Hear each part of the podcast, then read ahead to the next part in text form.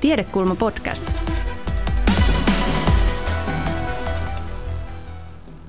Tervehdys. Olet Tiedekulma Liven ja innostavien keskustelujen parissa. Tämänkertaisessa lähetyksessä kysymme, miten koronarokotteet ja rokotteet ylipäätänsä toimivat ja mitä niiden kehittäminen vaatii.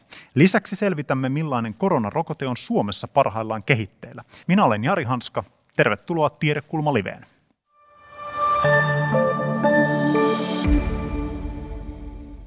Suomessa ja maailmalla on eletty arkea koronaviruksen kanssa jo yli vuoden ajan. Tartunta-aaltoja on tullut ja mennyt ja nyt varmasti kaikki jo kovasti odottavat sitä rokotteen saamista ja tilanteen normalisoitumista. Rokotteista, niiden saatavuudesta ja kehittämisestä on harvoin käyty niin paljon julkista keskustelua kuin nyt. Ja tänään meillä onkin paikalla keskustelemassa, keskustelemassa rokotteista alan huippuasiantuntijat. Ensin meille jakaa niin perus- kuin täsmätietoa rokotteista ylilääkäri ja infektiosairauksien professori Anu Kantele sekä ylilääkäri ja lasten infektiotautien professori Harri Sakseen. Ja sitten keskustelun toisessa osassa virologian professori Kalle Saksela kertoo Suomessa kehitettävästä koronarokotteesta, jonka parissa hän yhdessä tutkimusryhmänsä kanssa työskentelee. Mutta aloitetaan tämä keskustelun ensimmäinen osio Anu Kanteleen ja Harri Sakseenin kanssa. Tervetuloa ensinnäkin. Tota, lähdetään hei liikkeelle näistä paljon otsikossakin olleista koronarokotteista. Niitä on saatu tämän pandemian aikana kehitettyä varsin nopealla aikataululla. Niin, ää, Anu ja Harri, te olette molemmat tehnyt pitkää työuraa ja nähnyt lukuisia rokotteita ja tiedätte vähän, että millä tavalla niitä, millä tavalla niitä kehitetään. Niin Onko jokin asia yllättänyt teidät näiden korona, koronarokotteiden osalta? No oikeastaan mä sanoisin, että positiivista yllätystä kyllä. Ja, ja se, on, se on se, että, että tietysti oikeasti jos ajattelee, että rokotteen kehittämiseen menee 15 vuotta, hmm. niin tässä ollaan päästy niin kuin alle vuodessa saatu rokote jo käyttöön. Niin sehän on aivan huikea suoritus. Ja, ja ehkä se, että nähdään, että, että ylipäätään, ylipäätään se, että kun lait, yhdistetään voimat ja kaikki sattuu menemään oikeasti hyvin, niin näin nopeasti to, päästään, päästään niin oikeasti asiaan. Niin se on ollut ehkä se kaikista isoin asia tässä. Eli paljon ollut yhteistyötä. Mitäs Harri? Ihan samaa mieltä kuin Anu, että mun mielestä tämä on kyllä niin kuin käsittämätöntä oikeastaan, että kun tämä yleensä on vuosien, vuosikymmenien projekti, niin nyt on niin kuin vuodessa päästy siihen, tai alle vuodessa, että päästään ihmisiä pistelemään. Ja vieläpä sillä lailla, että tätä voidaan nyt sitten vielä niin kuin hyvin helposti muuttaa, että jos meille tulee uusia kotkotuksia, uusia variantteja ja sun muuta, niin aika helposti päästään sitten tota, muuttamaan vielä näitä. Et enpä olisi ikinä uskonut viime keväänä poikkeuksellista, poikkeuksellista kehittämistä ja tota, poikkeukselliset ajat. Puhutaan vähän myöhemmin lisää, lisää tästä ää, tota, kehittämisen nopeudesta ja näistä varianteista, mutta Anu, sano vielä. vielä lisäisin, että sitten toinen mahtava juttu on ollut RNA-rokotteet, jotka ei ole aikaisemmin ollut käytössä. Niin se, että, se, että ne on saatu, ne, niitä lähdettiin tekemään ja ne oikeasti oli noin hyvä, että nyt ne on marssitettu koko maailmaan. Niin. Joo. Ehkä siinä oli sekin, että ei nyt ihan nollasta lähetty, että edellisestä SARSista oli opittu aika paljon ja sitten oli tämä Ebola ja sitten on joku hevosten rokotus, mitä mä en ikinä muista. Joo, West Nile ja sitten ja sit, joo, ja sit HIV, tuberkuloosi. Näitä näit on ollut tuolla, eli ehdottomasti saatiin, me, tässä on ollut erilaisia rokotetutkimuksia, joista, joita on aikaisemmin tehty, josta saatiin se pohja. Että eihän tässä muuten, jos olisi oikeasti nollasta lähdetty, niin ei tässä ollut. Ei ole tarvinnut ihan, ihan tyhjästä lähteä niin. ponnista. Hyvä, kun mainitsit nämä RNA-rokotteet, koska niistäkin puhutaan tässä, tässä tuota, mm. lähetyksen aikana, aikana vielä lisää. Tota, kurkkumätä, jäykkäkouristus, hinkuiskä, polio, äh, sitä helposti ajattelee, että nämä on sellaisia sairauksia, joihin, joihin törmää lähinnä historian kirjoituksessa. Mutta tota, niiden kitkemisessä niin rokotteilla on ollut varsin merkittävä rooli.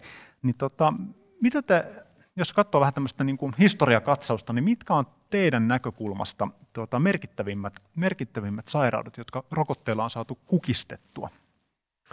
No varmaan se ensimmäinen on helppo, kun se on niin. se ainoa tauti, mikä on saatu kokonaan juurittua, eli isorokko. Mutta kyllä minä, mitä sä mainitsit, niin, niin suuria tappajia nämä on ollut hinkuiska ja ja tuota, kurkkumätä ja jäykkä kooristus ja niitä on vaikka kuinka paljon. Niin. Ja polio tietysti on, on kuitenkin katoamassa maailmasta, että sitä ei tällä hetkellä ole enää tavallaan niin koto, kotoperäisenä kuin kahdessa maassa, Afganistanissa ja Pakistanissa. Ja nyt se oli siis itse asiassa nyt viime vuoden elokuussa, kun Afrikka julistettiin poliovapaaksi, että ollaan kovaa vauhtia menossa senkin kanssa. Toki siinä on ollut tässä loppumetreillä aika taistelua ja onkin, mutta, mutta kuitenkin, että kyllä varmaan se tulee heti hyväksi kakkoseksi se polio. Niin Pääseekö se vähän niin kuin unohtumaan meiltä, että, että tämmöisiä sairauksia on ylipäätänsä ollut, kun, tai että ylipäätänsä tämmöiset niin kuin sairaudet, mitä me ei, mitä me ei enää niin kuin arjessa kohdata ja nähdä, niin unohtuu, että mikä siinä taustalla on ollut se tekijä, mikä, mikä ne on ollut osaltaan hävittämässä sitten. Tämähän on varmaan just, just se ongelma, että, että jos ihmisiltä kysyy, että mikä on kurkkumätä, niin maalikko ei tiedä kyllä yhtään mitään siitä tai ei jäykkäkuoristuksestakaan. Ja näähän ei ole suinkaan niin kuin maailmasta hävinneitä tauteja. Ja heti jos ajatellaan nyt vaikka matkailijoita, niin, niin tota, toki huonolla tuurilla semmoisen voi Suomestakin saada, mutta ennen kaikkea sitten jos ollaan muualla. Tota, rokotetutkimus on myös edennyt aika huimaa vauhtia ja, ja, ja muun muassa Suomen kansalliseen rokoteohjelmaan on tullut paljon uusia rokotteita ihan tässä 2000-luvun aikana. Itse jotenkin ajattelen, että niin joo, että rokotteet oli joku semmoinen, mikä tapahtui 60-70-luvulla, mutta esimerkiksi 2000-luvulla niin sinne on lisätty tämän kansalliseen rokoteohjelmaan sellaiset kuin rotavirus- ja pneumokokkirokotteet, kohdunkaulan syövältä suojaava HPV-rokote ja sitten tuoreimpana vesirokko-rokote. Niin Miten tärkeä rooli näillä on, jos ajatellaan ihan ihmisten niin kuin hyvinvointia, että, sinne, että sitä, tavallaan sitä rokotekirjastoa tai että mitä, mitkä on rokoteohjelmassa, että sitä päivitetään? Tässä on monta asiaa, me voitaisiin vaikka koko päivä puhua näistä, mutta, mutta tota, esimerkiksi tämä pneumokokkirokote, minkä otit esiin, niin sehän on silleen niin kuin mielenkiintoinen, että se alun perin otettiin käyttöön lapsilla, että lastentaudit saataisiin laskettua, ja silloin kun se otettiin jo käyttöön, niin me tiedettiin, että siitä on kerrannaisvaikutuksia myöskin sitten vanhemmille tai isovanhemmille, että kun lapsilla se tauti ehkäistään, niin se vähentää myöskin, myöskin sitten seniorikansalaisten tautitaakkaa. Ja näin juuri kävikin siinä, että tota, se oli hieno homma. Ja, y- ja yksi sellainen, mikä, mikä oli tosi selvä, oli kun rotavirusrokote otettiin käyttöön. Mä en ole lastenlääkäri, mutta lastenlääkärit sanoi, sä voisit sitä paremminkin kommentoida, mutta kuitenkin, että Yhtäkkiä osastolla oli tyhjää, koska siellä oli kuitenkin paljon rotavirusripulin takia hoidossa olevia lapsia ja yhtäkkiä että se, oli, se oli aika kova näyttö. Joo, se on myös ihan mahtava tarina. Että se, sitäkään tavallinen kansalainen ei varmasti oikein tunne tätä rotavirustautia, mutta se oli siis ihan pienten imeväisten, yleensä alle puolivuotiainen paha ripulioksenustauti, joka hyvin usein johti sairaalahoitoon. Ja useampia päiviä oltiin sitten siellä sairaalassa ja aika raskasta lapsille ja vanhuksille ja kaikille. Ja sitten vielä se, että siellä sairaalan sisälläkin se saattoi tarttua sitten terveisiin lapsiin. Että meillä oli tämmöisiä sairaalaepidemioita ja nyt on niin kuin täysin hävinnyt. No. Sitten sit tulee tietysti mieleen tuhkarokko, joka, mistä äsken sanoit, että sitten me unohdetaan ne taudit. Osittain tässä on tapahtunut myös sukupolven vaihdos, että, et, mm. mutta kuitenkin, että, että aikanaan ne on kuitenkin ollut ihan jokapäiväisiä lasten tauteja, tai jokapäiväisiä ei siinä mielessä, että ne on vakavia. Ja nyt näkee sit sitä, että ei ihan ymmärretä, miten vakavasta asiasta on kyse sitten, tai jossakin, jossakin päin Suomea ei ole ihan ymmärretty sitä. Että, että kyllä, kyllä me oikeasti se, että meillä ei kuole lapsia, niin, niin se, on, se, on, se on nimenomaan sen takia, että, että meillä, rokote, meillä annetaan hyvät, rokot, tehokkaat rokotteet niihin tauteihin, jotka on oikeasti hengenvaarallisia. Mä olisin vielä ottanut tämän HPV-rokotuksen, tämän papilloroman-rokotuksen. Sehän on niin kuin niin kuin investointi tulevaisuuteen, että me ei nyt sitä nähdä, mutta, mutta varmasti niin kuin 10, 20, 30 vuoden kuluttua nähdään, kuinka mielettömän paljon siitä on ollut niin kuin hyötyä. Miten suuri merkitys sillä on, että minkä ikäisenä, koska esimerkiksi tämä HPV-rokottahan ei aivan pienelle lapsille anneta, siinä, siinä nimenomaan tämä tota noin, niin, te, about teini-iässä olevat, olevat, olevat on rokotettavana. Ja nyt taas on koronarokote, joka tota, rokotetaan koko väestö, kaiken ikäiset, niin mikä merkitys sillä on sen rokotteen kannalta, minkä ikäisenä tämän rokotteen tulee saamaan? No se on ehkä siis, meillä on toisia rokotteita, jotka ei ole kovin tehokkaita alle vuoden ikäisillä lapsilla. Hmm. Sen takia sitä lykätään sitä rokottamisen annosta. Tässä HPV ehkä enemmänkin on kysymys siitä, että, että alle 10-vuotiaat yleensä ei vielä saa sitä HPV-tartuntaa, että siinä ei ole niin kiire. Mutta kyllä nämä on erilaisia nämä rokotteet ja varmaan sitten koronarokotteista voidaan ehkä puhua myöhemminkin, että pitäisikö sitäkin sitten antaa lapsille. Joo, kyllä, kyllä. Minkälainen tämä, tota, sä oot Harri ollut tämän kansallisen rokoteasiantuntijaryhmän puheenjohtajana ilmeisesti viime syksyn saakka. Ja, tuota, mm. tota, miten pitkä tämmöinen prosessi on siinä taustalla, että joku äh, rokote päätyy sitten tota, suomalaiseen rokoteohjelmaan? Voi voi, se on pitkä prosessi ja se on joskus pitkä ja joskus vielä pitempi. Et esimerkiksi vesirokkorokotteessa niin meillä meni varmaan niin kuin 15 vuotta ennen kuin me saatiin se. Et sitä, sitä käytettiin jo muualla, muun muassa USAssa ja Japanissa, mutta ennen kuin saatiin sitten tota, suomalaiset poliitikot ja kirstunvartijat vakuuttuneeksi siitä, että sitä tarvitaan, niin siihen oikeastaan meni sitten ne, se, se pisin aika. Onko se siis rahakysymys lopulta sitten? No se, mun mielestä se ei ole rahakysymys, se on niin halpa se rokote, mutta aina nyt sitten löytyy joku tärkeämpi investointikohde. Ja, ja tota, se, aika paljon oli just sitä, että piti niinku yrittää vakuuttaa nämä poliitikot ja, ja tota, virkamiehet sun muut, että, että se on järkevää toimintaa. Ja mainittakoon, että osa, osa noista rokotteista on siis kustannuksia säästäviä peräti. Kyllä. Että, että just tässä on tällaisia argumentteja muun muassa, mutta että se on monimutkainen asia ja monimutkainen prosessi. Olikin puhetta aikaisemmin sun kanssa, että mä usein arvuuttelen sitten, sitten tota ei-lääkäreillä tai ei, ei sote-ihmisillä, että mitä meidän rokotusohjelma vuodessa maksaa. Kyllä. Ja siellä esitellään sitten mitä kummallisempia lukuja, jos on paljon nollia. Ja se oikea luku on noin 30 miljoonaa ja mun mielestä se on todella pieni summa verrattuna siihen, mitä sillä saadaan. Kyllä, Joo, äkkiä ei tule mieleen, että mihin sitä vertaisi, mutta se on tosiaan valtion, valtion budjetissa tota noin, niin, niin sanotusti peanuts. Tota, hei, tämän äh, koronan myötä on tullut meidän tota, tavallisten tallajienkin sanastoon aika paljon uutta lääketieteellistä termistöä. Yksi tämmöinen termi on laumasuoja. Äh, ja siitä on selvästi julkisuudessa myös paljon virheellisiä käsityksiä, niin Haluatteko te avata vähän, että mitä tällä laumasuojalla tarkoitetaan ja miten se voidaan, voidaan tota, saavuttaa? Onko vaikka jotain aikaisempaa rokotetta, jonka, jonka kautta sitä voisi niin kuin esitellä? No mä voin aloittaa, Anu voi jatkaa ja korjata. Tota, sillähän tarkoitetaan lauma-immuniteetilla, joka on ehkä tarkempi ilmaus vielä, että kuinka suuri osa väestöstä pitää rokottaa tai kuinka suuren osa väestöstä pitää sairastaa se tauti, että sitten se loppuväestö on suojassa. Ja tästä on mun mielestä hyviä esimerkkejä, että esimerkiksi siihen vaikuttaa aika paljon sitten se, kuinka tarttuva se tauti on. Ja meillä, meillä puhutaan sitten tämmöistä R0-luvusta, josta ministeritkin ihan pokkana esittää monen desimaalin tarkkuudella arvioita, niin jos, jos se on yli yksi, niin silloin ajatellaan, että se tartunta voi niin kuin lisääntyä. Jos se on kahden korvilla, se on ehkä semmoista niin kuin influenssalla – ja, ja ehkä tämä korona on samaa luokkaa, vai mitä Anu?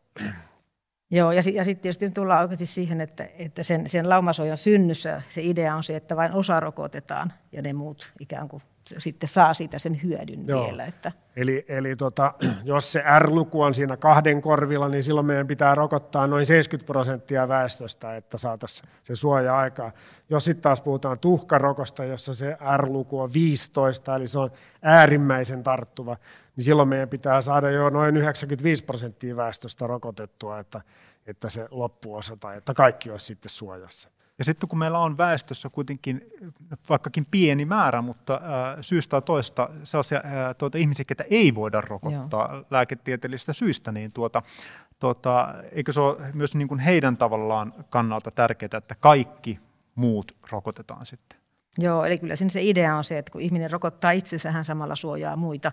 Ja just henkilöt, jo, joille, jotka rokotettaisiin, mutta heidän immuunijärjestelmänsä ei kykene tekemään kunnosta, kunnollista puolustautumista, niin he tulee suojatuksi siinä samalla sitten. Minkä, miten suuri kattavuuksia näissä esimerkiksi kansallisen rokoteohjelman rokotteessa päästään sitten? Meillähän on nämä no, normirokotteet on älyttömän hyviä, se on yli 95 prosenttia se, se kattavuus. Ehkä, ehkä semmoinen niin ikävä asia mun mielestä on sitten tämä HPV-rokotus, joka mun mielestä voidaan puhua syöpärokotteesta, joka on mun mielestä niin kuin äärimmäisen hieno keksintö, niin sen kattavuus on sitten selkeästi matalampi, että se on siellä olisiko 60 prosentin korvilla. Että siellä olisi kyllä petrattavaa. Ei taida rotavirusrokotekaan olla ihan 90, mutta pääsääntöisesti tosi hyvät luvut. Joo. Ja sitten me nähdään semmoisissa maissa, missä rokotekattavuus on huono. Monessa Euroopan maassa esimerkiksi niin siellä tulee tuhkarokkoepidemioita tuon tuosta, että, että se, se näkyy kyllä siellä. Että, että toisaalta se, että me ollaan täällä niin hyvin suojassa, niin se liittyy siihen, että meillä on niin hyvä rokotekattavuus. Ja esimerkiksi tuhkarokon suhteen on niin, että se on niin kuin matkailijan ongelma. että matkailija, joka lähtee johonkin maahan, että jos hän ei, hän ei ole rokotettu, niin hän voi Suomessa olla, niin kuin, ei, ei mitään ongelmia. Hän kertoo, että en mä ikinä ottanut sitä rokotetta, enkä mä saanut mitään, koska hän on ollut Suomessa. Sitten hän lähtee käymään jossakin muussa paikassa, jossa ei ole vastaavaa rokotekattavuutta, niin sitten se voi tulla sieltä. Aivan. Mä yritän aina muistaa, kun puhutaan rokotteista, että meillä on hyviä rokotteita, mutta sitten meidän systeemi perustuu hyvin pitkälle neuvoloihin ja erinomaisiin terveydenhoitajiin, eli, eli sinne niin kuin isot kiitokset. Tässä meni varmasti terveiset perillä. Tuota, äh, monilla, monilla tämä ensimmäinen mielikuva, kun puhutaan rokottamisesta, se liittyy nimenomaan siihen, että isketään tuohon tuota, noin olkavarteen piikki. Mutta siis on olemassa muitakin rokotusmenetelmiä. Äh, haluatko Anu vähän avata, että Minkälainen merkitys sillä on, että annetaanko se rokote piikkinä tai sitten tota, suun kautta tai esimerkiksi nenäsumutteena tai muuta? Joo. Joo, se itse asiassa toimii sillä tavalla, että me, meillä on elimistössä on kaksi, kaksi immuunijärjestelmää. Eli meillä on tämmöinen limakalvojen immuunijärjestelmä, joka toimii suolistossa ja vaikka täällä ylähengitysteissä ja näin edelleen. Ja sitten meillä on niin sanotusti systeeminen immuunisjärjestelmä, joka on sellainen, joka toimii täällä elimistön sisällä. Ja nyt kun elimistö, jos me laitetaan rokotetta tai me kohdataan taudin aiheuttajia, niin elimistö tulkitsee sen tapaamisen, että tämä on se reitti, josta se pöpö tulee. Eli jos me laitetaan rokote pistämällä, niin elimistö tulkitsee, että se yleensä tulee pistämällä. Tai jos me sanotaan, että, että me, me, eli idea on se, että, että jos sä rokotat jotakin reittiä, niin elimistö tulkitsee, että tänne tarvitaan puolustautumista. Ja kun sanat sen limakalvoille, niin saat tehokkaimman puolustuksen limakalvoille. Sitten sä voit saada puolustusta myös sit sinne systeemijärjestelmään. Ja vastaavasti, jos sä pistät, niin se tehokkain tulee tolle, tolle sinne systeemipuolelle. Jos otat ripulirokotteen, niin sun kannattaa antaa se suun kautta, jolloin se menee suolistoon. Ja tässä me tullaankin tämän koronan kanssa trikihommaan, koska sä tarvitset oikeastaan puolustusta sinne ylähengitysteihin ja sä tarvitset sitä keuhkoihin. Ja kun sä pistät, tavallaan sinne infektiossa sä saat sen molempiin, mm. mutta kun sä antat rokotteen pistämällä, sä saat nimenomaan sen sinne keuhkoihin. Jos otat sen nenän kautta, niin sitten sä saat sinne limakalvoille myös sitä. Aivan. Tämä oli varsin, varsin tota noin, selkeä kuvaus mun mielestä tästä. Tota, hei, nyt kun ympäri maailmaa odotetaan koko ajan sitä hetkeä, että, että tota, suuri osa väestöstä saataisiin rokotettua, ja tämä aikataulu nyt tässä, tässä elää, ja esimerkiksi AstraZeneca rokotteella on ollut näitä toimitusvaikeuksia, mitkä on tässä viime, viime aikoina herättänyt keskustelua koko EU-alueella. Ää, mutta kun väestö tässä toivon mukaan mahdollisimman pian saadaan sitten rokotettua, niin mitä sen jälkeen tapahtuu? Mä tiedän, tämä menee vähän, vähän nyt niin kuin spekulo, spekuloinnin puolelle. Tämä kristallipallo mutta, mutta, mutta tota, mitä se kristallipallo sanoo, että tuleeko meillä paluu jonkinnäköiseen normaaliin vai jääkö tota, tämä korona esimerkiksi jonkunlaisena kausi-influenssana tai muuna tota, pyörimään maapallolla? Niin, en tiedä. Joo, varmaan nyt mennään vähän heikoille jäille. Että, mutta tota, kyllä mä jotenkin ajattelin, että, että tämä kestää nyt jonkun, ehkä jonkun vuoden ja on aina siellä täällä pieniä epidemioita, jotka sitten, sitten nujertuu tai nujerretaan ja sitten se ehkä pikkuhiljaa häviää. Mä en ihan usko, että tästä tulee niin kuin joka vuotinaisia niin kuin influenssasta, mutta tämäkin on vain villi arvaus. En tiedä, onko Anulla parempia arvauksia. No sehän me nähdään jälkikäteen vasta, mutta, no, aivan. mutta kyllä mä uskon, että tämä tulee jäädäkseen, että en mä usko, että tämä kokonaan katoaa, mutta kysymys on siitä, että millä tavalla sitten ja, ja varmasti juuri näin, että nyt, nythän asia olisi kovin yksinkertaista, jos täällä ei tulisi niitä variantteja. Mm. Että me hiljalleen rokotettaisiin maapallon väestö ja sitten se olisi siinä, mutta mutta nyt kun niitä variantteja kuitenkin tulee, me tiedetään, että se virus muuntuu ja se ikään kuin tässä käydään tämmöistä pientä valtakamppailua, niin kuinka paljon niitä variantteja tulee, kuinka, kuinka ylipäätään varmasti ensin tulee ne helpot variantit ja näin edelleen, mutta, tota, mutta mun mielestä tärkeitä asioita on se, että meillä on rokote ja meillä on itse asiassa semmoinen rokote, me, me voidaan vaihtaa sinne rokotteeseen, me voidaan huomioida se variantti, kunhan me tehdään tarpeeksi tutkimusta. Se voidaan huomioida tuommoinen variantti, se voidaan siihen sijoittaa – ja saada uusi rokote. Ja nythän esimerkiksi Yhdysvalloissa oli tehty päätös, että, että ei tarvitse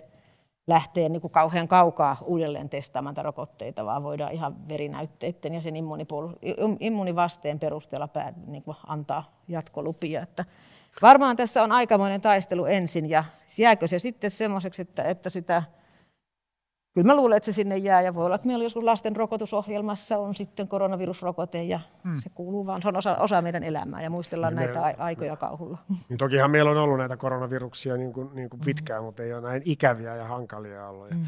Ja varmasti tulee pandemioita, onko ne sitten korona vai onko ne jotain muuta. Mä luulen, että yksi asia tässä on, jos mennään sitten vielä enemmän spekulaatioihin, niin on tämä koko biodiversiteetti, että me on sotkettu tämä systeemi niin pahasti, että, että sieltä eläimistä voi ihmisiin siirtyä mitä vaan, ja kun ne vähän muuntuu ja muuta, että tota, a, aika vaikea arvioida, mitä, missä kymmenen vuoden tai sadan vuoden kuluttua mennään. Kyllä. Sen verran palaan vielä tähän koronarokottamiseen ja siihen ää, no, rokotusnopeuteen, niin onko sillä jonkinlainen merkitys näiden varianttien kannalta, että että jos me saadaan todella nopeasti väestö rokotettua, niin syntyykö niitä variantteja silloin vähemmän vai miten se me- mekanismi toimii siinä? Siis lähtökohtaisesti niitä syntyy joka tapauksessa. Joo. Jos me ajatellaan, että sulla on iso, iso, koronaviruksella on taipumus muuntua. Eli jos se, että meillä on paljon viruksia, niin se jo johtaa siihen, että niitä tulee.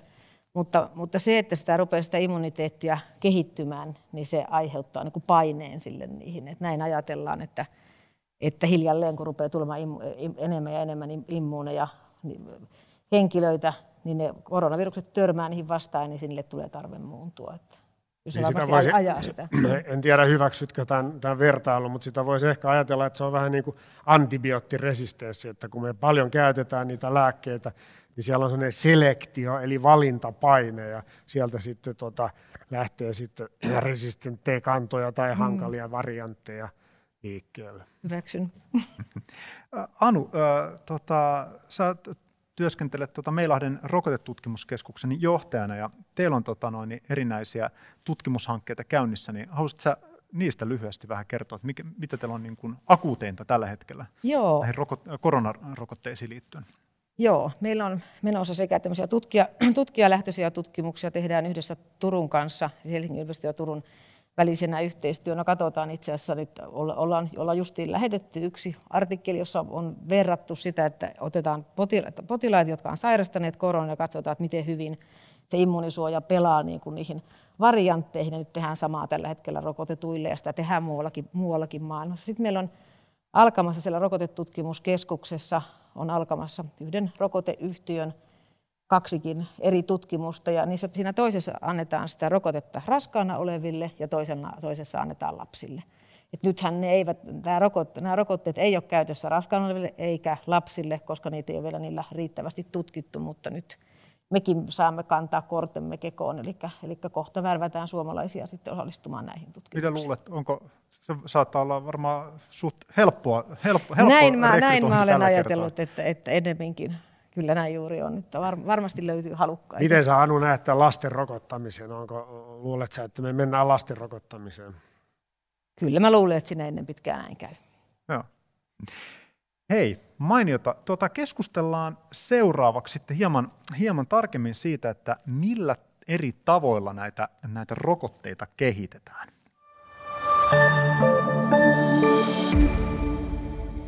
Täällä Tiedekulman livessä meillä on keskustelemassa rokotteista ylilääkäri ja infektiosairauksien professori Anu Kantele sekä ylilääkäri ja lasten infektiotautien professori Harri Sakseen. Tota, puhutaan vähän näistä rokotteiden kehittämisestä ja näistä eri vaiheista, mitä siihen liittyy, että ennen kuin jokin rokote saadaan ihan sinne tota noin, niin siihen vaiheeseen, että se voidaan joko pistää tai sitten nenäsumutteena tai sun kautta ihmiselle antaa, niin mitä kaikkea siinä pitää tapahtua? Mitkä on ne erilaiset vaiheet? Joo. Aloittako Anu vaikka?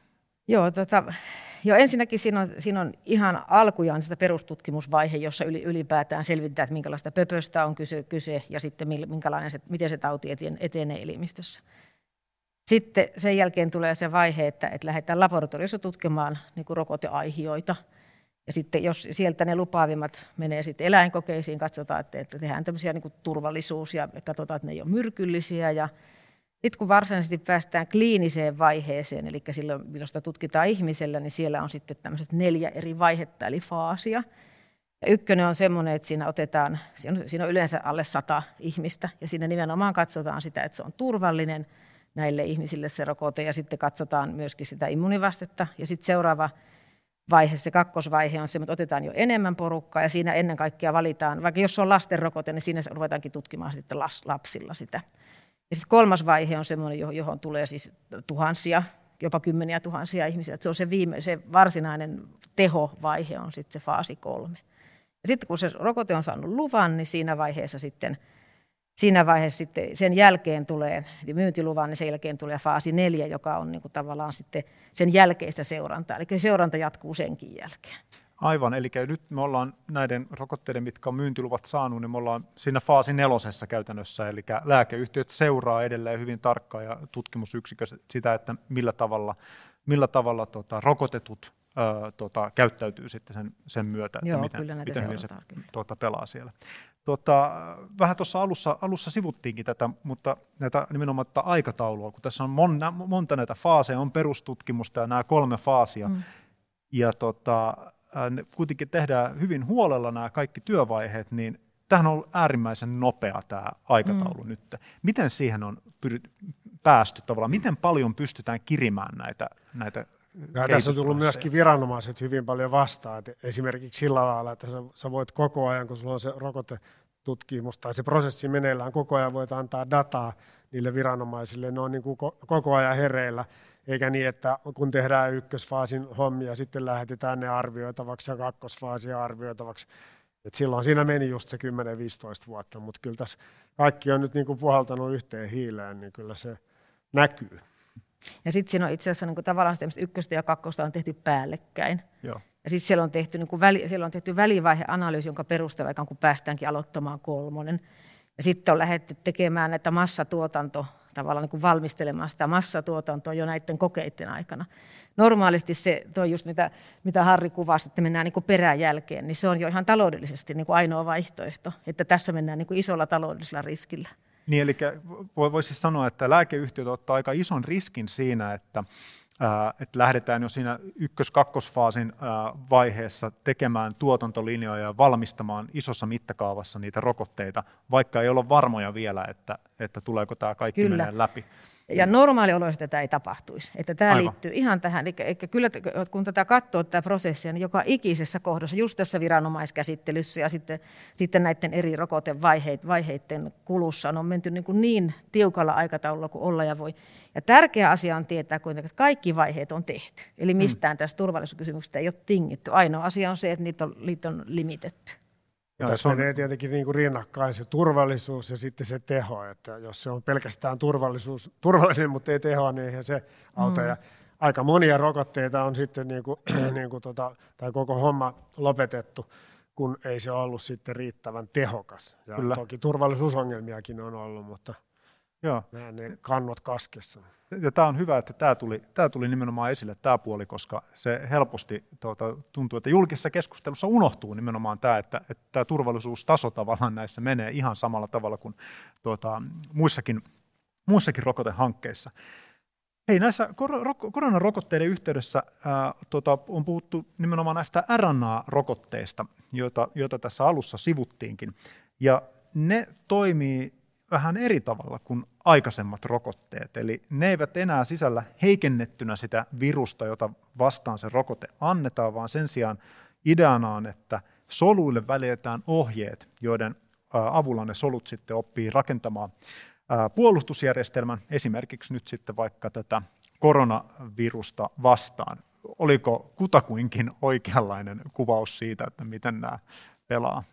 Niin se on mielenkiintoinen tai hieno systeemi, että, että elimistölle annetaan niin kuin se resepti, ne syö sen, sen RNAn ja sitten rupeavat itse tuottamaan sitten sitä valkuaisainetta ja sitten tuota, elimistö tunnistaa sen vieraaksi ja sitten tehdään niitä vasta-aineita tai niitä taistelusoluja, immuunisoluja.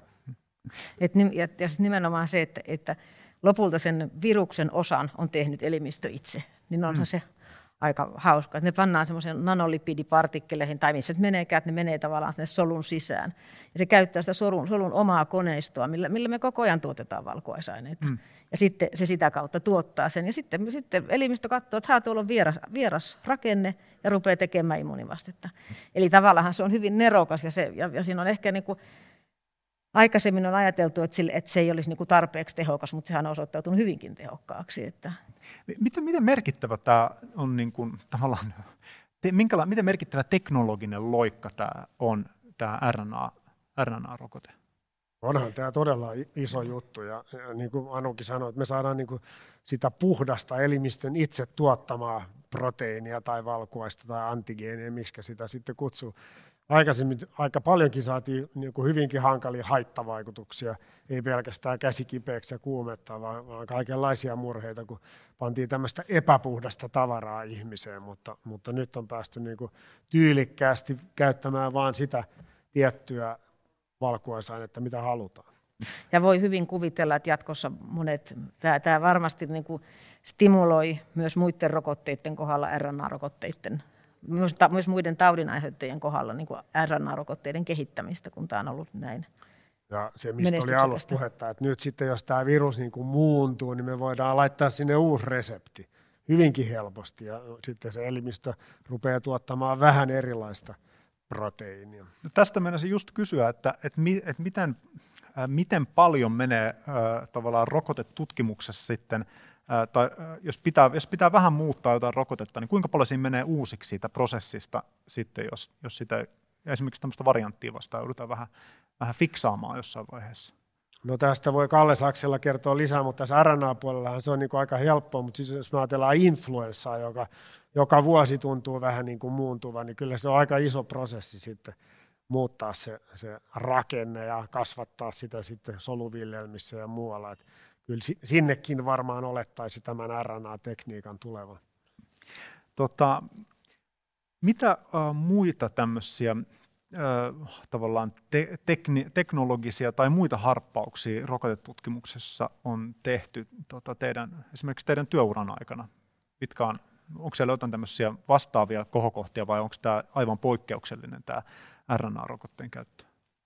No on mun mielestä paljon muutakin tapahtunut, että niin kuin tosiaan aikaisemmin se oli vähän semmoinen, että otettiin se kokonainen virus tai bakteeri ja keitettiin ja paistettiin ja tapettiin se ja sitten pistettiin se ihmiseen, mutta nyt me on opittu, mitkä siellä on niitä tärkeitä osasia siellä solun pinnassa, osattu niitä sitten, sitten tota, erotella sieltä ja, ja tällä lailla saada niin kuin tarkemmaksi ja kohdennetummaksi se, se rokote. Ja tosiaan siihen ennen aikaan, kun oli, mä otan esimerkiksi lavantautirokotte, joka itse tein jossakin vaiheessa paljon töitä, niin et siitä oli, oli käytössä nimenomaan tämmöinen tapettu kokonainen bakteerirokote. Ja sitten kun se injisoitiin, niin ihminen sai yleensä ku- kuumeen ja tuli se oikeasti kipeäksi. Että ne haittavaikutukset oli huomattavan merkittävät siinä kuitenkin. Ja tota, sitten hiljalleen opi, opittiin niin kuin, tavallaan samalla tavalla kuin monessa muussakin rokotteessa, että tiedetäänkin, että hei, tämä ja tämä rakenne tässä, tässä bakteerissa on tärkeä. Ja sitten siitä rakenteesta ruvetaan tekemään sitä rokotetta ja sitten sit hiljalleen siinä tulee vielä niin kuin erilaisia tapoja, että opittiin sitä, että, että se ei ehkä ole pelkästään tämä yksi rakenne, kun tähän liitetään tämmöinen ja tämmöinen pikku apurakenne, niin sitten saa vielä tehokkaampi immuunivaste ja tälle. Että onhan tämä, onhan tämä meidän aikana muuttunut ihan valtavan paljon tämä on, koko rokotekenttä. Esimerkiksi joku meningokokkirokote, niin niistä ei välttämättä, tai ei ole voitukaan tehdä näitä tehotutkimuksia, kun se on niin hankala tauti, ei voida siinä vieressä katsoa, niin on arvioitu, vaan opittu, että mitkä siellä on ne tärkeät, tärkeät tekijät. Ja, että kyllä tämä on niin kuin moni asia on muuttunut. Tota, miten, miten paljon tota, sitten tiedekentällä tehdään yhteistyötä, kun tehdään tämmöisiä ää, eri, erinäisiä rokote, rokote tota noin, niin tutkimuksia? Esimerkiksi jos ajattelee tätä, tätä RNA-rokotetta, niin onko se semmoinen, että joku on sen patentoinut itsellä ja muut joutuvat siitä sitten maksamaan, vai onko se semmoista, joka on yleisesti kaikkien niin kuin käytössä olevaa, olevaa tota noin, niin teknologiaa, vai millä tavalla tämä, tämän tyyppiset asiat toimii? Niin varmaan sekä että, mutta kyllähän me niin kuin pyritään, ja nyt on niin kuin tosi nopeasti vielä julkaistu kaikki tiedot, että jos Anu nyt keksii jotakin, niin se voi olla ensi viikolla tai seuraavalla viikolla jo muiden tutkijoiden nähtävissä ja hyödynnettävissä. Että kyllä tämä on tota, aika hyvin toimii tämmöinen, mm. niin kuin, tämmöinen avoin tiedeyhteisö. Ja tässä itse asiassa korona on siitä niin kuin aivan hulppea esimerkki. Ja mainittako, että, että se oli siis jo tammikuussa, oli tavallaan se genomin rakenne, hmm. oli julkista tietoa, jolloin kaikki rokotekehittäjät pysty ottamaan sen suoraan siitä ja päästä pääsemään niin kuin sillä jo alkuun. Että ei, ei suinkaan niin, että joku panttaa sitä jossain, jokainen joutuu selvittämään se itse. Että kyllä, kyllä siinä on iso tahtotila ollut päästä eteenpäin ja yhteistyö on kyllä se, millä siinä on menty. Koskeeko sama muuten näitä, näitä variantteja, kun eikö niitä myös segmentoida ja käydä läpi, Kyllä. niin tuleeko nekin aina sitten, kun jossakin päin maailmaa löytyy joku uusi, niin ne tulee johonkin yhteiseen, Hyvin yhteiseen tietopankkiin? Tai... mikä aminohappo siellä on muuttunut. Kyllä, että, tota, ja, ja tutkijat on... antaa toisilleen sitä Joo. kantaa ihan siis Miten, miten te näette, jääkö, jääkö tästä niin kuin, ää, tuota, korona-ajasta mahdollisesti sitten tulevaisuuteen jotain tämmöisiä hyviä toimintatapoja esimerkiksi, kun oli tässä näistä aikatauluista ja siitä, että miten, miten hyvin viranomaiset on sitten tätä rokotekehittämistä tullut, tullut sitten tota noin, myös vastaan, niin mitä luulette, jääkö jotain tämmöistä positiivista myös käteen tästä? Varmasti jää, ja varmasti nimenomaan tämä ketteryys, että, tota, että voidaan niin viranomaisten kanssa toimia ja ihan eri lailla, ja sitten tämä tiedeyhteisö on hyvin nopea. Nythän meillä julkaistaan paljon semmoisia vertaisarvioimattomia ihankin tutkimuksia, jotka aikaisemmin se prosessi saattoi kestää viikkoja tai kuukausia, ennen kuin saatiin ne niin kuin ulos, niin kyllä tämä niin kuin kaikki on nopeutunut ihan käsittämättömästi. Ja kyllä mä luulen, että tämä jatkuukin mm. varmaan. Mm. Ja tavallaan ne tutkijat vaan laittaa sen itse sinne sivustolle ja sitten se on kenen tahansa nähtävissä. Eli nyt kun sä lähdet hakemaan jotain tietoa, niin yksi asia on katsoa niistä lääketieteellisistä tietokannoista, jossa, jossa on ne vertaisarvioidut tutkimukset. Mutta saman siihen sä käyt tsekkaamassa, että jaha, ja onko täällä jotain näissä niin sanotuissa preprinteissä, eli näissä vertaisarvioimattomissa. Että se tavallaan kulkee jo siinä rinnalla, mutta sitten sit välillä aina näkee, että jonkun, jonkun paperin julkaisemiseen menee tosi kauan aikaa, että sä näet, että se oli mm. nyt tossa, että ei se vieläkään ole tullut. Että, mutta se julkaisuprosessi on tietysti se on, se on hidas osittain sen takia, että siinä on se vertaisarviointi. Ja, sen, ja niillä vertaisarvioijilla pitää löytyä se aika. Ja näinä aikoina sitä ehkä juuri tällä alalla ihan hirveästi löydy sitä ylimääräistä aikaa. Onko tämä semmoinen tavallaan semmoinen poikkeuksellinen menetelmä, mitä ei ole aikaisemmin sitten välttämättä niin paljon ollut, että tämmöistä niin kuin vertaisarvioimatonta ää, tota noin, niin, tota, on sitä jonkun verran tehty ja niin. fyysikot on sitä tehnyt kai enemmänkin, mutta nyt se on tullut niin kuin lyönyt selvästi läpi.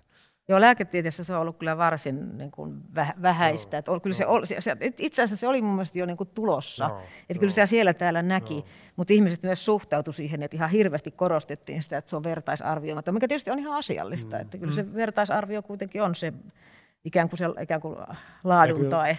Ja kyllä tämä, niin kuin tämä kommunikaatio tietenkin tutkijoiden välilläkin, vaikka se onkin niin vastenmielistä olla niissä Teams-kokouksissa, niin kyllähän se helpottaa tietysti niin kuin tämmöistä hommaa, että sun ei aina tarvitse matkustaa sitten sinne, sinne New Yorkiin tai mm. jonnekin maan ääriin, vaan pystyy aika monen asian niin kuin setvimään siinä hyvinkin helposti. Hei, tämä tota noin, niin kuulostaa, että, että on myös niin kuin valoa nähtävissä tässä, tota noin, niin tässä koronatilanteessa. Mä luulen, että tähän on, tähän on hyvä päättää tämä meidän ensimmäinen keskusteluosio. Kiitokset todella paljon ylilääkäri ja infektiosairauksien professori Anu Kantele ja ylilääkäri ja lasten infektiotautien professori Harri Sakseen tästä keskustelusta.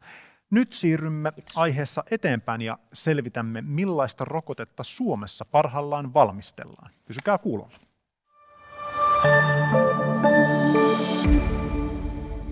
Ja nyt pyydän sitten seuraavaksi tänne keskustelemaan virologian professori Kalle Sakselan. Tervetuloa Kalle. Sä ryhdyit tuossa noin vuosi sitten yhdessä kollegasi professori Kari Alitalon kanssa valmistelemaan kotimaista rokotetta koronavirusta vastaan.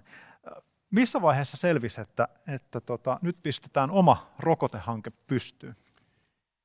No, hyvin varhaisessa vaiheessa pohdimme, mitä, mitä voitaisiin tehdä. Ja ongelma oli käsillä ja siinä vaiheessa vielä sumun peitossa, mihin mihin ollaan menossa ja, ja, ja kaikenlaisia kauhuskenaarioitakin ihmiset ajattelevat, ja, ja, että nyt on, uh, nyt on erittäin tärkeää hyödyntää sitä osaamista, mikä meillä on. Oli jo tiedossa, että tämän tyyppisiä virusvektorirokotteita on uh, lupaavia kehitettiin jo SARSiin, joka sitten onneksi tuli ja meni.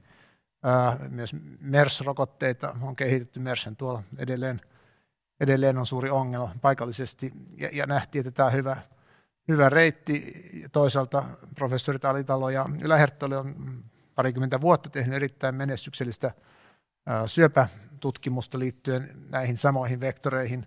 Ja sitten Seppo Yläherttola on, on hänen uransa on, on, on paljon liittynyt siihen, että hän on tätä teollista puolta tässä kehittänyt niin, että meillä on sitten myös ainutlaatuinen valmius juuri tämän tyyppisiä rokotteita myös tuottaa Suomessa. Ja tämän kaiken, kun, kun tuota, ikään kuin siinä kahvipöydässä laskimme yhteen, niin huomasin, että ei muuta kuin kun tosiaan kääritään hihat ja, ja, ja ryhdytään toimeen. Ja, ja, ja, ja tuota, jos tosiaan käy niin, että, että, että niin kuin silloin vähän ajateltiin, se oli ehkä se lähtö, lähtöajatus siinä, että, että tämmöinen eri maat, joilla tämmöistä kyvykkyyttä on, niin tulee hyvin nopeasti etenemään erilaisen hätäratkaisuiden parissa ja tullaan, tokihan tässä mentiin nopeasti, mutta silloin vielä ajateltiin, että tässä tullaan nyt todella, todella menemään vähän niin kuin tuolla itänaapurissa Sputnikin kanssa mentiinkin, mm. että otettiin käyttöön niin ennen kuin ihan, ihan perinteisiä kuvioita on tehty ja ajateltiin, että tässä me tutkijoina hoidetaan nyt tämä ensimmäinen vaihe, niin, niin sitten, sitten löytyy varmaan, varmaan niitä tahoja, jotka sitä tarvittaessa vie eteenpäin, jos tämmöinen hätä, hätä on, mutta totta sitten ihan näin onneksi kova se kiire ei sitten ollut, vaikka jo, kyllähän tässä tietysti yhteiskunnalle monta, paljon haittaa ja kiire sinänsä on, mutta ei, ei tämmöistä, mentiin sitten kuitenkin normaalia reittiä, vaikka niin kuin äsken keskusteltiin, niin Kyllä. kuultiin, että, että aivan hämmästyvän nopeasti, mutta sitten se meidän fokus siinä, tai se, se strategia vähän, vähän siinä muutti ja todettiin, että kyllä tässä niin kuin vähän perinteisemmällä tavalla pitää mennä, ja nythän tähän on perustettu taustalle yritys, yliopistotkin ovat Helsingin yliopisto ja Itä-Suomen yliopisto sitten mukana ja, tai lähdössä, lähdössä mukaan se, ja, ja tuota, mennään sitten vähän perinteisempään reittiin. Minkälaista tämä tutkimus ja kehitystyö on ollut, mitä tässä niin kuin tämän äh, tota, rokotteen taustalla on? Et kuinka paljon sitä on niin kuin ollut valmiiksi vai polkastiinko tämä kaikki tyhjästä, tyhjästä siihen, tota noin, niin siinä tilanteessa pystyy vai oliko paljon niin kuin aikaisempaa tutkimusta, mitä pystyy hyödyntämään sitten? No niin kuin sanoin, äh, se, se valtava kokemus, mikä, mikä täällä meillä Suomessa on näiden adidon vektorien muun tyyppisen käytön kanssa oli toki tässä taustalla, ja sitten se yhdistettynä siihen, e, että tämä tieteellinen, äh, tieteellinen tausta, minkälainen rokote tähän, äh, tähän tuota SARS-CoV-2-virukseen pitäisi kehittää, niin se oli varsin selvää kirjallisuuden perusteella, että, että ja sitten nyt ilahduttavasti olemme nähneet, että, ne, että se oli sitten ikään kuin niin helppoa, kun, kun ajateltiin, jos tätä vertaa nyt vaikka HIV-rokotteen kehittämiseen, jota on 30 vuotta ylikin tehty, ja vieläkään me ei oikein tiedetä, minkälainen sen edes pitäisi olla, ja mm. tuleeko se koskaan toimimaan, niin tässä oli hyvin selkeä heti, mitä tehdään, että, että semmoinen taustatyö oli tehty. Toki siinä oli sitten tämmöistä muuta, muuta tutkimusta paljon, että, että saatiin tämä kaikki, kaikki tuota palaset kohdalle, mutta, mutta sinänsä oli hyvin, hyvin selvää jo heti saman tien, että minkälaista rokotetta pitäisi ryhtyä tekemään. Käydään vähän läpi tätä koronarokotteiden kenttää, koska niitä, niitä on tällä hetkellä aika, aika paljon. Osa on saanut jo myyntiluvan, myyntiluvat EU-ssa, niin kuin tämä AstraZenecan ja Oxfordin yliopiston rokotteet, ja sitten tämä Pfizerin ja BioNTechin ja lisäksi on sitten useita kymmeniä eri testausvaiheessa yhteensä rokotehankkeita ympäri maailmaa jopa parisen sataa. Tota, onks, miten, miten, miten näet, onko teidän rokote niin kuin näiden kilpailija vai, vai on, onko tämä hyvin erityyppinen kuin nämä, nämä muut rokotteet vai millä tavalla no, se asettuu tähän kenttään? Varmasti tarvetta rokotteille on hurjasti ja vielä on paljon maita, missä aikoihin niin e- eivät ole vielä saamassa minkäänlaista, että kyllä, kyllä varmasti hyvin monenlaisille rokotteille on sillä tavalla tarvetta, mutta toki me ajattelemme, että tämä meidän lähestymistapa on vähän erilainen ja toivon mukaan myös sitten osoittautuu paremmaksi. Keskeisiä tai keskeinen niin kuin lähestymistapa siinä on, että pyrimme tämmöisen limakalvoimmuniteetti ja tämän systeemisen immuniteetin lisäksi herättämään antamalla se rokote nenän kautta. Ihan kaikkia rokotteita ei niin kätevästi voi nenän kautta tietysti antaakaan, mutta juuri tämä virusvektorityyppinen rokote on, on, on, on sillä tavalla hyvä, että se tähän, tähän hyvin soveltuu. Ja, ja tällä tavalla ajatus on, että, että kyettäisiin tehokkaasti estämään viruksen tartunnat. Sitähän emme ihan tarkkaan tiedä, kuinka tehokkaita tai tehottomia nykyiset rokotteet tässä ovat. Ne, ne hyvin estävät sen taudin etenemisen keuhkoihin ja, ja, ja vakavien oireiden syntymisen. Se on tietysti oleellisen tai kaikkein tärkeintä, mutta on myöskin tärkeää, että se virus ei lainkaan pääsisi tuolla ylähengitysteissä lisääntymään, että vaikka siitä ei asianomaisesti olisi mitään haittaa eikä ehkä huomaisikaan, niin niin se tarjoaa semmoisen ikävän evoluutionaalisen mahdollisuuden tälle viruksille sitten muuntua ja lisää näiden, näiden tota, varianttien syntyriskiä tai vauhtia. Ja tuota, toisaalta tietysti ei aiheuta sit semmoista niin sanottua steriloivaa immuniteettia välttämättä tai ainakaan kaikille. Se on tosi, niin kuin sanoin, en halua väittää, että, etteikö se yhtään tartuntoja estäisi, mutta se jättää tämän, tämän tuota aukon ja, ja silloin tällaiset rokotetut henkilöt voivat myös tietämättä levittää eteenpäin tätä virusta, mikä on tietysti epätoivottavaa. Mutta, että tällä tavalla ajattelemme, että, että tässä on vielä semmoista parannuttamisen varaa.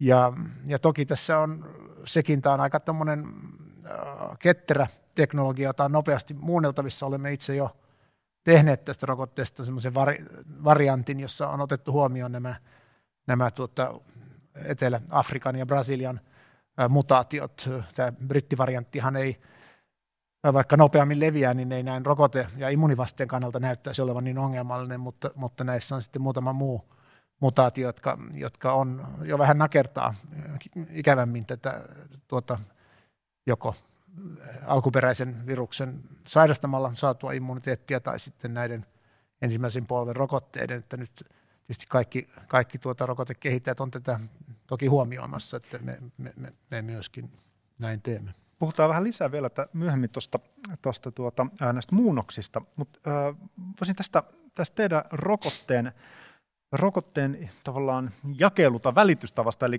kyseessä on siis nenäsumutteena annettava, annettava rokote, niin tässä vähän edellisessä keskustelussa sivuttiinkin tätä, tätä aihepiiriä, mutta äh, se antaa siis ilmeisen tehokkaan, tehokkaan suojan sitten, koska se annetaan suoraan tuonne ylähengitysteihin. Niin se on, se on no, siis ilmeisen paljon tehokkaampaa no, kuin esimerkiksi Näin me toivomme. Se on tietysti vielä nähdään sitten, kun pääsemme ihmisille sitä kokeilemaan, mutta koeläimissä näin on ja, ja tuota, saamme tosiaan tehokkaan limakalvon vasteen, jossa syntyy limakalvoille tällaisia IgA-luokan vasta-aineita ja, ja, tuota, ja se on se tuota, toimii tehokkaasti hiirissä hyvin yhtenä annoksena niin, että, niin että tuota, ei, ei tarvitse tehostusta, tehosteannosta, mikä, mikä helpottaa joka paikassa kehittyvissä maissa varsinkin.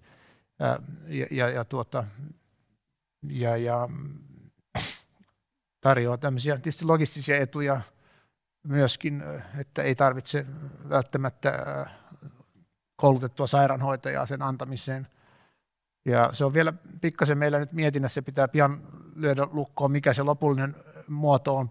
Julkisuudessa puhutaan aina nenä suihkeesta, mutta se voi yhtä hyvin olla tällainen nenään ikään kuin pipetoiva, pipetoitava helposti pieneen muovi, semmoisen kertakäyttöisen muovi liuskaan, vähän niin kuin silmälääkkeet, jotka, jolloin se, ihmiset voisivat niitä helposti itse, tai niitä olisi helppo jakaa ja annostella, näinhän se itse asiassa se koe, koe-eläimien tapauksessa on, se on tavallaan heidän nenänsä pipetoitu mm. varsinaisesti, että, mutta katsotaan tietenkin, su, suihkeellakin on omat, omat hyvät puolensa, että näitä, näitä, vielä, näitä vielä katsomme, mutta joka tapauksessa oleellista on, että se tuon nenän limakalvoille saadaan. Tota, eli nyt teidän tutkimus on sitten etenemässä tähän ensimmäiseen faasiin, eli näihin ihmi, ensimmäisiin ihmiskokeisiin sitten. Joo, näin on, että, että kunhan saamme vielä nämä suunnitelmat vielä valmiiksi ja hyväksyttyä ja nämä, nämä meidän eläinkoedatat sitten kaikki lopulliseen pakettiin, niin, niin Fimea voi sitten, sitten tuota, siunata, että, että, että voidaan näin siirtyä eteenpäin. Ja sen jälkeen tulee vielä sitten kaksi varsin laajalla, laajaa tota noin, niin väestöpohjaa vaativaa tai te, koehenkilöpohjaa vaativaa, vaativaa vaihetta. Kuinka hankala on löytää niin suuria ihmismääriä tota noin, niin tähän, tähän rokot, rokottamiseen tai ro, rokotetestaukseen, koska varmaan Suomessa sitä ei yksin, yks, yks, Joo, yksistä voi, voi tehdäkään. Joo, nämä faasi yksi ja kaksi kokeet voidaan, voidaan Suomessa ö, vielä tehdä ja, ja siinä e, edelleen testataan vain sitä, että rokote tuottaa toivottuja immunivasteita – vereen ja, ja, ja siinä ne henkilöt etupäässä ovat varmaan nuoria terveitä aikuisia, eivätkä sillä tavoin tämän taudin riskiryhmää ja, ja siinä ei sitä, sitä lopullista tietoa sitä suojatehosta saada, vaan siinä tosiaan näitä, näiden to, niin kuin lupaavien merkkiaineiden ilmestymistä vereen seurataan. Uh, mutta sitten, jos nämä menevät hyvin, niin, niin päästään sitten faasi kolme, joka on sitten tällaisen laaja, laaja semmoinen väestökoe, jossa on sitten kymmeniä tuhansia ihmisiä eri, eri paikoissa maailmassa, ja, ja se on tietysti iso ponnistus logistisesti ja taloudellisesti, ja, ja, tuota, ja, ja sitten on tietysti kysymys, missä päin maailmaa semmoinen voidaan toteuttaa, että siinäkin kuitenkin ihmisiä sitten arvotaan ryhmään, jotka saavat sitten tehotonta lumerokotetta, että esimerkiksi Suomessa, kun meillä on nyt täällä jo saatavilla, äh, saatavilla rokotteita, niin, harva varmaan haluaisi semmoisen tutkimuksen, jossa puolet saavat vain, vain keittosuolaa. Ja, ja tuota, mutta toki maailmassa on vielä paikkoja, missä ei ole mitään, mitään tuota, rokotteita saatavilla, jossa, jossa tämä, tällainenkin, tämmöisenkin tutkimukseen motiv, niin kuin osallistuminen motivoi. Ää, toki se voidaan järjestää niin, että, su, että kolme neljästä vaikka saa oletettavasti tehokasta rokotetta, mutta yhtä kaikki siinä on oltava riittävän suuri ryhmä, ää, joka on se verrokkiryhmä, johon ikään kuin näitä sitten odotetaan syntyvän näitä, näitä tapauksia. Kyllä. Ja tämä tuota, kolmas faasi, joka on siis tämä laaja, laaja kenttäkoe, niin tuota, se, niin kuin mainitsit, niin vaatii aika suuria myös taloudellisia resursseja, eli, eli siinä tarvii olla rahaa taustalla. Viime viikolla Sakari Alhopuron säätiöltä tuli teidän tutkimusryhmälle miljoonan euron rahoitus, ja aikaisemmin Suomen Akatemialta on tullut myös rahoitusta, niin mihin asti tämmöisessä tutkimuksessa tämmöisillä rahoituksilla, rahoituksilla päästään? Riittääkö se näihin tuota, kolmosfaasin vaiheeseen? No ei, ei, ei likimainkaan, mutta se turvaa sen, että nyt tämän tutkimuksen tämä yliopistopuoli, joka on kuitenkin se ikään kuin kivijalka tässä nyt ja jatkossakin se varsinainen perustutkimus tehdään yliopistoissa, niin, niin sen tämä nyt uusi lahjoitus hienosti turvaa. Ja, ja yliopiston voimin tätä viedään sitten vain näihin tähän faasi yhteen asti ja sitten siitä eteenpäin tarvitaan muita. Tähän taustalle on perustettu yritys, joka nyt kerää pääomaa siihen, että se voisi sitten, sitten näitä, näitä muita myöhempiä vaiheita, vaiheita toivon mukaan viedä läpi. Minkälainen valtion rooli on sitten tässä tota, rahoitus, rahoituksessa? Tota, joko tässä teidän hankkeessa, mutta sitten myös ylipäätään tota, rokote, rokotehankkeessa? Oh. Ö, niin, tosiaan tämä, sillä tavoin ajatellaan, että tässä on meillä taustalla, että ei ainoastaan kehitetä tätä rokotetta, vaan, vaan samalla Suomessa rokoteen valmistusta ja teollisuutta elvytettäisiin laajemminkin, että ehkä tässä tässä on ehkä, voisi nähdä niin kuin neljä eri vaihetta tässä hommassa, jossa se ensimmäinen ja myöskin ne neljä eri vaihetta vähän varmaan tulee rahoitettua eri tavoin. Ensimmäinen on juuri tämä yliopistotutkimus, joka nyt sitten on, on tällä hetkellä aika hyvin turvattu. Toinen on sitten tällainen yritys, joka siihen on perustettu, joka, joka kerää ehkä tämmöisen riskirahoitustyyppistä pääomaa, ja jotta siihen, ja sitäkin varmaan löytyy, kunhan, kunhan äh, voimme jotenkin varmistaa, että ei käy niin, että hyvin alkanut hanke tyssää siihen, että tämä laaja faasi kolme jää rahoittamatta. Hmm. Että se on, se on se haaste löytää, missä on ne tahot, jotka, jotka sen, äh, sen turvaavat. Tietyt maat, jotka on kiinnostunut sitä järjestämään, niin saattaisivat osin näihin kuluihin osallistua, mutta, mutta jotenkin vielä, vielä pitää saada varmuus siitä, että, että tämä järjestyy. Tässä toivotaan, että, että valtio voisi toimia, toimia tuota sitten roolissa, että he, he, he ikään kuin lupasivat, että se eivät tähän, tähän jää. Ja tämmöisiä neuvotteluja on käyty ja, ja katsotaan nyt, mihin ne johtavat. Sitten on vielä, tämä, tämä faasi kolme olisi niin kuin se, se kolmas rahoitustaso. Sitten on vielä neljäs se, että kun, jos ja kun pääsemme tässä hyvin sitten eteenpäin ja tämä faasi kolme vietäisiin läpi ja sitten mahdollisesti ehkä vuoden vaihteessa sitten Fimea voisi antaa ro- tälle rokotteelle luvan, niin, niin vaikka nyt Suomessa on aika hyvä valmius tehdä suuria määriä ehkä, ehkä kaikille suomalaisille jo nykyisillä kapasiteetilla, niin, niin jotta, jotta rokotetta voidaan vielä suuremmassa määrin valmistaa, niin, niin tarvitaan vielä tämän suomalaisen infrastruktuurin teollisen tuota kapasiteetin kasvattamista. Se olisi rahoitusta, joka ei suoraan, suoraan liittyisi meihin, mutta jotta tämä koko, koko kuvio voi onnistua, niin – niin tämäkin puoli pitää, pitää järjestää ja sitten ne ovat, ne ovat näitä muita yrityksiä, jotka pakkaisivat sitten ne rokotteet ja jakelisivat ja ennen kaikkea valmistaisivat siellä Kuopion suunnalla. Ja mä, mä luulen, että he on omalta osaltaan käymässä keskusteluja, että miten he, minkälaista investointitukea mahdollisesti heille taas sitten jotain muuta kautta järjestys. Tässä kaikki nämä neljä, neljä asiaa pitää saada toimimaan, mutta, mutta ne, ne tavat, joilla niitä rahoitetaan, on ehkä vähän erilaisia. Hmm. Niin kuin mainitsit, niin aikaisemmin tuossa 2000-luvun alussa vielä, vielä ei, sen, ei, sen, ei sen pidemmälle tarvitse mennä historiaan, niin THLn edeltäjä, eli kansanterveyslaitos valmisti, valmisti Suomessa näitä rokotteita. Mitä luulet, onko nyt semmoinen niin kuin, tavallaan poliittisesti ja ilmapiirin kannalta otollinen hetki siihen, että mahdollisesti harkittaisiin vakavissaan sitä, että Suomessa ihan jo huoltovarmuustekijöistä tuota, pidettäisiin huolta siitä, no ilman, siitä, että on kotimaista tuota, rokotetuotantoa myös. Ilman muuta nyt on hyvä, koska tietysti nämä teknologiat on muuttuneet eh, hyvin erilaiseksi kuin silloin, kun, kun päätettiin, että on, on viisanta ajaa alas. En, en, en, voi olla, että ihan kaiken erityyppisiä rokotteita nyt ei välttämättä Suomessa kannata ryhtyä valmistamaan, mutta, mutta, mutta nämä uudet tämmöiset eh, rekombinantti-DNA-teknologiat ja, ja, ja, ja virusvektoriteknologiat ja muut, niin ne on huomattavasti ketterämpiä ja ehkä niiden edellyttämät investoinnitkin pienempiä ja, ja, ja maailma on muutenkin muuttunut nyt, nämä uhat on erilaisia, joihin pitää pystyä reagoimaan nopeammin, niin kuin ollaan nähty. Että, että siinä mielessä, kun kaikki nämä laskee yhteen, niin ilman muuta Suomessa kannattaisi tällaista valmiutta kehittää. Tässä tota, aikaisemmin sivuttiin näitä, näitä virusmuunnoksia, niin tota, ilmeisesti voi olla niin, että, että näitä, näitä erilaisia variantteja tulee, tulee olemaan vielä, vielä pitkäänkin, niin ähm, kuinka työlästä se sitten on, jos niitä, niitä varten täytyy alkaa tota noin, nyt tota noin, tätä teidän nenäsumutteena annettavaa rokotetta niin muokkaamaan? Joutuuko kaiken tekemään alusta alkaen uudestaan vai riittääkö, että jotain pientä, pientä kohtaa sieltä, sieltä tuota muuttaa?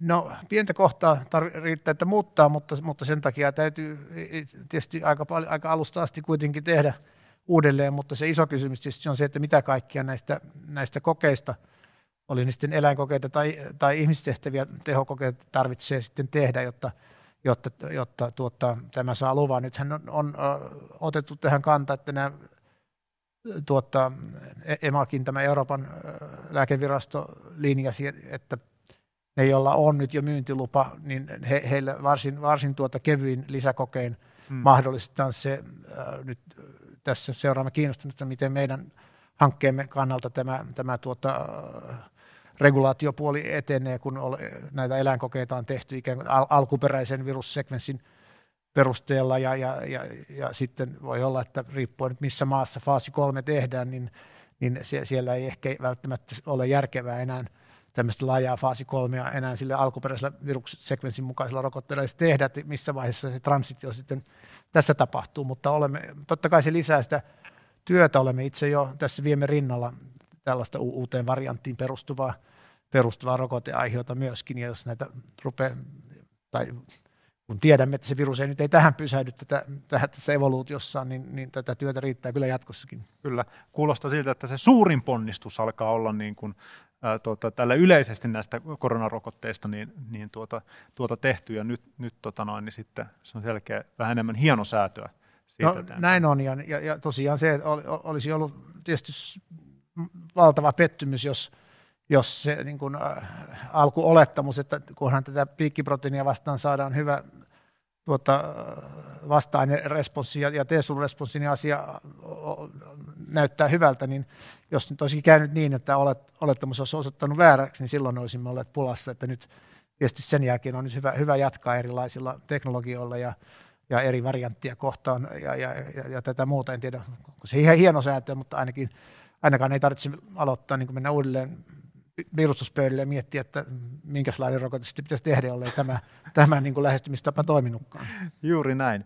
Hei, äh, näihin positiivisiin, positiivisiin tuota, sanoihin on tuota, äh, hyvä päättää tämänkertainen Tiedekulman live-lähetys. Kiitokset teille hyvät kuulijat, jotka olitte seurannamme ja lämmin kiitos meidän erinomaisille asiantuntijoillemme, jotka olivat tänään siis tässä viimeisessä osiossa virologian professori Kalle Saksela ja ensimmäisessä keskustelussa siis ylilääkäri ja infektiosairauksien professori Anu Kantele sekä ylilääkäri ja lasten infektiotautien professori Harri Sakseen. Ja seuraavan kerran Tiedekulma Live palaa eetteriin 17. maaliskuuta. Silloin nimittäin selvitään, että mitä ihmettä kuntavaaleissa oikein tapahtuu. Saadaanko ne ylipäänsä järjestettyä ja mitkä ovat asetelmat vain kuukausi ennen näitä suunniteltuja vaaleja.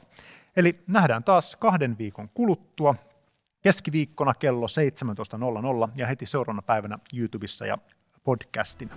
Nyt mukavaa illan